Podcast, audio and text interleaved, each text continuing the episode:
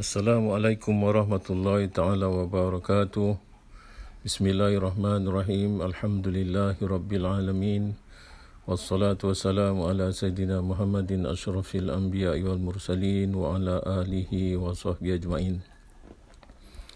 Kita bertemu sekali lagi di kuliah Sirah Anbiya pada siri yang ke-6. Kita sambung apa yang sudah kita tinggalkan pada siri yang lalu iaitu setelah Allah Ta'ala menciptakan Adam dan menyempurnakan tiupan rohnya maka Allah Ta'ala telah memerintahkan malaikat untuk bersujud kepada Adam. Dan bagaimana cara sujud itu juga sudah kita sudah kita bincangkan pada siri yang lalu. Kemudian apa yang terjadi? Sebagaimana sebagian ayat-ayat Al-Quran telah menunjukkan fasajadal malaikatu kulluhum ajmaun. Maka telah bersujud semua malaikat sekaliannya.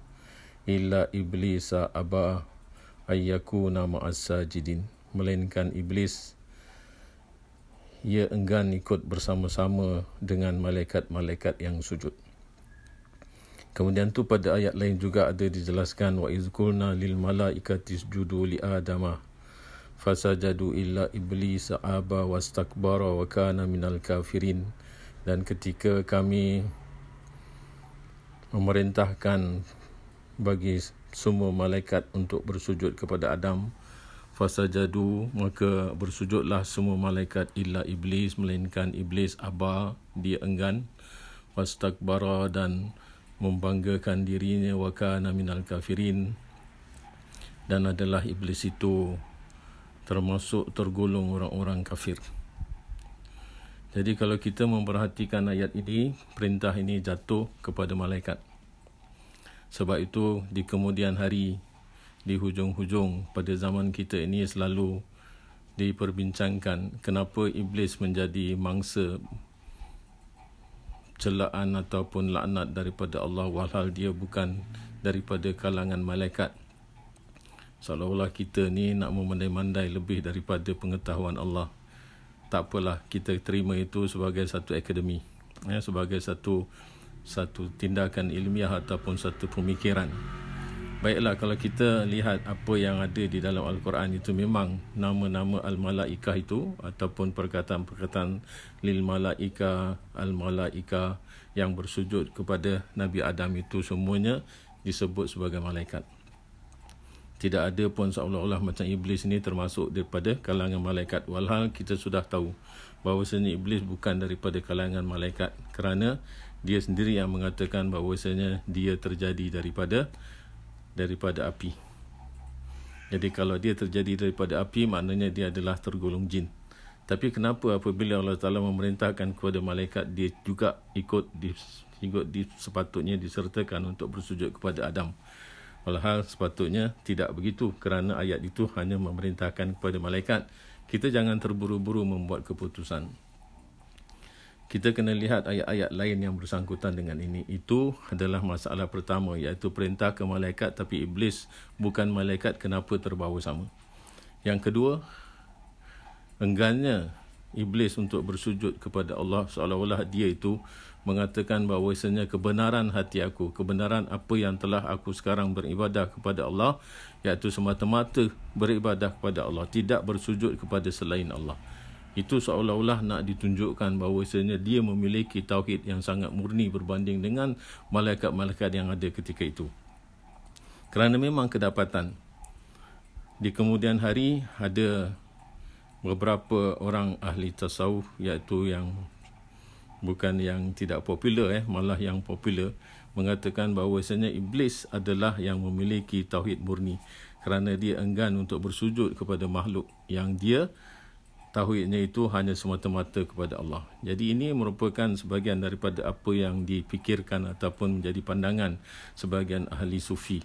Ada yang mengatakan hal yang demikian. Jadi kita lihat adakah benar-benar apa yang telah menjadi uh, persoalan daripada peristiwa di mana Allah memerintahkan semua malaikat bersujud kepada Adam yang tidak bersujud hanya iblis dan iblis terkena sanction ataupun sanksi ya iaitu dia dihukum sebagai orang-orang yang tidak uh, mematuhi perintah Allah Taala dan dia termasuk di dalam laknat Allah.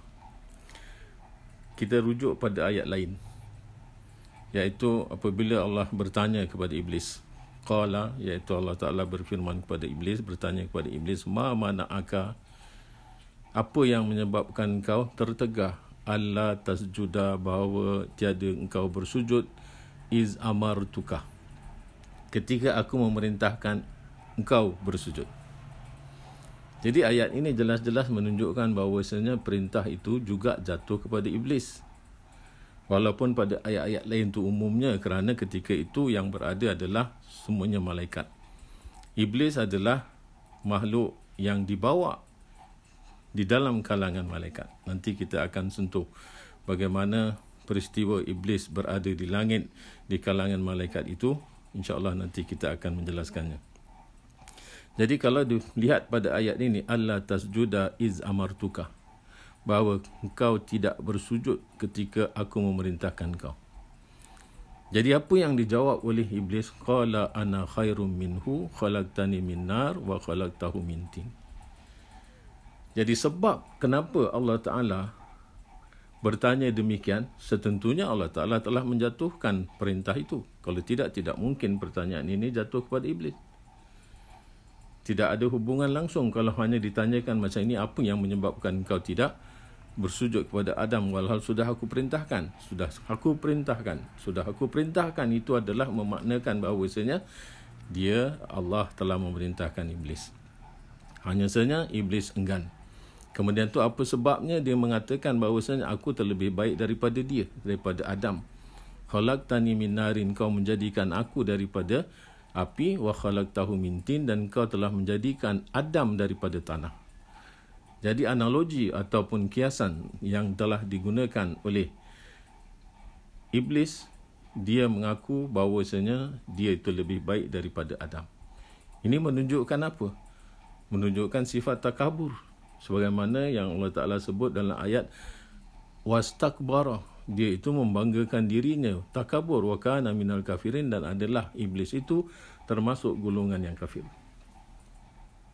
tidak ada sebab yang bahawasanya dia itu nak menyatakan kepada Allah bahawasanya akidah aku ni murni aku hanya bersujud kepada engkau. Tidak selain daripada engkau. Tidak mengitukan. Tidak begitu. Kerana sudah jelas-jelas ayat ni mengatakan hal yang demikian. Baiklah kita akan kata. Kita akan kata bahawasanya orang-orang yang berpandangan bahawasanya iblis itu mempunyai tauhid yang murni. Bagaimana pula tanggapan mereka yang mengatakan iblis mengatakan qala ana khairum minhu khalaqtani min narin wa khalaqtahu min tin. Dia mengatakan bahawasanya iblis itu menutupi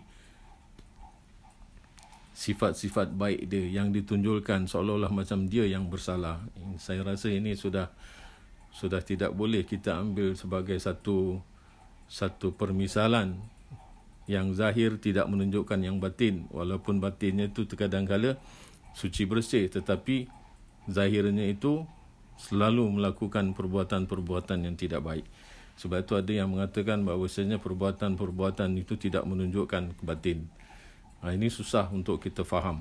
Ha, melainkan benar-benar dia itu adalah yang merupakan pimpinan daripada Allah. Kerana kita tidak dicontohkan oleh para nabi dan para rasul yang dilantik oleh Allah Taala yang punya sikap seperti macam itu buat tak baik tapi menunjukkan hati yang baik. Walaupun pernah terjadi, walaupun mungkin terjadi, walaupun akan nanti terus terjadi, tapi ini adalah merupakan satu spesifik yang kita seharusnya membincangkan pada topik lain bukan dalam topik ini tetapi dalam topik kejadian Adam alaihissalam dan macam mana malaikat itu disuruh sujud inilah akibatnya orang yang tidak mau menurut apa yang telah diperintahkan oleh Allah taala maka terjadilah kemurkaan Allah kepada Adam eh, kepada iblis kepada iblis yang telah uh, enggan untuk bersujud kepada Nabi Adam. Kemudian tu dalam ayat-ayat lain kita akan dapati dialog panjang iaitu antara Allah dan iblis. Ada ada pada ayat-ayat lain bentuknya nadanya hampir sama iaitu qala ya iblisu ma mana'aka an tasjuda lima khalaq khalaqtu bi yadai uh, Allah Taala berkata kepada iblis ya iblis wahai iblis ma mana'aka apa yang menyebabkan tertegah kamu antas juda bahawa bersujud lima bagi orang ataupun bagi ciptaan khalaqtu bi yadai yang telah aku ciptakan dengan kedua tangan kudratku. Astagbartu adakah engkau itu membanggakan diri? Am kunta ataupun adakah engkau minal alin yang merasakan ketinggian ataupun kau merasakan engkau tu lebih baik daripada ciptaan aku? Ha, jadi ini yang ditanyakan oleh Allah Taala yang mana jawabnya juga sama. Iaitu qala ana khairu minhu khalaqtani min narin wa khalaqtahu min tin jadi bukan hanya di dalam satu surah saja eh. ada beberapa ayat ada ada beberapa ayat yang menunjukkan iaitu pengakuan iblis nampaknya macam benar-benar yang dia mengatakan hasad dia tu tak suka kepada Adam kerana dia memandang Adam lebih rendah daripadanya. Maka apa yang diperintahkan Allah kepadanya qala iaitu Allah Taala memerintahkan fahruj minha keluar engkau daripada syurga. Ini belum lagi perintah untuk dikeluarkan daripada syurga ke bumi tapi hanya dikeluarkan daripada syurga. Maknanya kalau kita dapat bayangkan bahawasanya ada bahagian-bahagian syurga yang tak dapat dimasuki oleh iblis kerana Allah Taala tak suka keberadaannya di tempat itu. Ah, fa innaka rajim maka sesungguhnya engkau adalah yang direjam. Maknanya engkau tercampak jauh wa inna alaika la'nati dan sesungguhnya atas engkau laknat aku kata Allah ila yaumiddin sampai hari kiamat. Ini yang telah ditetapkan oleh Allah kepada iblis. Qala rabbi. Kemudian tu apa yang dijawab oleh iblis, wahai Tuhanku. Fa anzirni maka aku minta tangguh ila yaumi yub'atsun sampai nanti hari kebangkitan. Iaitu dia minta jangan dimatikan. Apa sebab yang diminta jangan dimatikan ini? Setentunya ada sebab kenapa dia minta. Umurnya dipanjangkan. Iaitu dia tu tak dimakan masa. Nyawanya senantiasa berada. Qala fa innaka minal munzarin. Maka Allah Taala kata fa innaka maka sesungguhnya engkau adalah termasuk orang-orang yang diberi tangguh. Ha, jadi apabila Allah Taala telah memberikan izin untuk dia tu hidup umur panjang ila yaumil waqtil maklum hingga nanti hari yang sudah ditetapkan iaitu hari kiamat datang. Apa yang dibalas oleh iblis? Qala fa bi izzatika maka dengan keagungan kau la awiyannahum demi sungguh aku akan menggoda mereka ajmain kesemuanya siapa yang dimasukkan sini adalah anak keturunan daripada Nabi Adam alaihissalam dan ini penetapan yang dibuat oleh iblis. Aku akan ganggu. Aku akan goda mereka semuanya. Illa ibadaka minhumul mukhlasin. Melainkan hamba-hamba engkau yang ikhlas. Jadi hanya hamba-hamba yang ikhlas saja yang dia tidak dapat mengganggu. Apa yang dijawab oleh Allah? Qala fal haqqu wal haqq bermula al haq iaitu Allah wal haqq adalah senantiasa dalam kebenaran. Aqulu aku berkata kata Allah Taala la amla anna jahannama sungguh akan aku penuhi neraka jahanam minka dengan keturunan kau. Maknanya dengan keturunan iblis. Wa mimman tabi'aka dan daripada orang-orang yang mengikut engkau. Minhum sebagian mereka ajmain seluruhnya ya. Yang mana orang-orang ataupun daripada anak cucu Adam yang tergoda dengan apa yang telah uh, iblis bawa Maknanya iblis tu suka nak kita dijauhkan daripada rahmat Allah Ta'ala. Maka di situlah akhir daripada yang telah Allah Ta'ala hukumkan kepada iblis. Jadi kita akan meneruskan sebab kenapa iblis ini boleh berada di kalangan di kalangan para malaikat. Nama asal iblis ni ada dua pandangan daripada daripada cerita kenapa iblis boleh berada di kalangan para malaikat. Dua cerita ini ataupun dua versi cerita ini barangkali ada keterkaitannya dan barangkali dia terpisah. Ingat tak waktu kita menceritakan bahawasanya makhluk yang pertama yang menghuni dunia ini adalah jin. Tetapi jin-jin ini ni semua membuat banyak kerosakan di muka bumi yang akhirnya Allah Ta'ala telah memerintahkan para malaikat untuk memerangi mereka. Iaitu menghapus habis jin-jin yang jahat-jahat yang degil-degil ini. Kemudian itu ketika di dalam peperangan tersebut, malaikat ini telah menemukan seorang anak kanak-kanak yang masih kecil. Kemudian itu oleh kerana adanya rasa belas kasihan daripada para malaikat ni, maka dia itu kemudian telah membawa budak ini naik ke langit dan dibesarkan. Ha, kemudian tu diberi nama Azazil dan dia ini adalah yang sangat patuh dengan perintah Allah Taala sampaikan dia dewasa. Sudah banyak ibadah yang dikerjakan dan dia menunjukkan ketaatan, yang luar biasa. Kemudian tu sampai dia bercerita-cerita berangan-angan iaitu dia nak di mudah-mudahan Allah Taala nak jadikan dia tu uh, sebagai pemerintah ataupun sebagai khalifah di muka bumi kerana Allah Taala memberikan dia kebebasan boleh ke langit pertama, kedua, ketiga sampai ke Lauh Mahfuz sampai satu hari itu satu ketika malaikat-malaikat tu telah sampai ke Lauh Mahfuz dan melihat satu catatan di mana Allah Taala akan memurkai seorang hamba yang telah banyak beribadah. Jadi malaikat-malaikat ni takut kalau-kalaulah apa yang telah dikatakan di dalam mahfuz itu kena pada diri mereka. Ya, jadi apabila iblis ini iaitu Azazil yang diberikan nama Azazil oleh para malaikat itu datang melihat pada tulisan yang sama maka dia pun mendoakan mendoakan kepada semua para malaikat tetapi dia terlalu sangat confident yang dia tu tak terkena apa yang di dalam tulisan itu maka dia tidak mendoakan dirinya. Maknanya doa dia tu tidak meliputi diri dia. Dia doakan orang lain tapi dia tinggalkan diri dia. Ini satu kenapa dia berada di langit. Kemudian tu itulah cita-cita dia nak menjadi khalifah di bumi.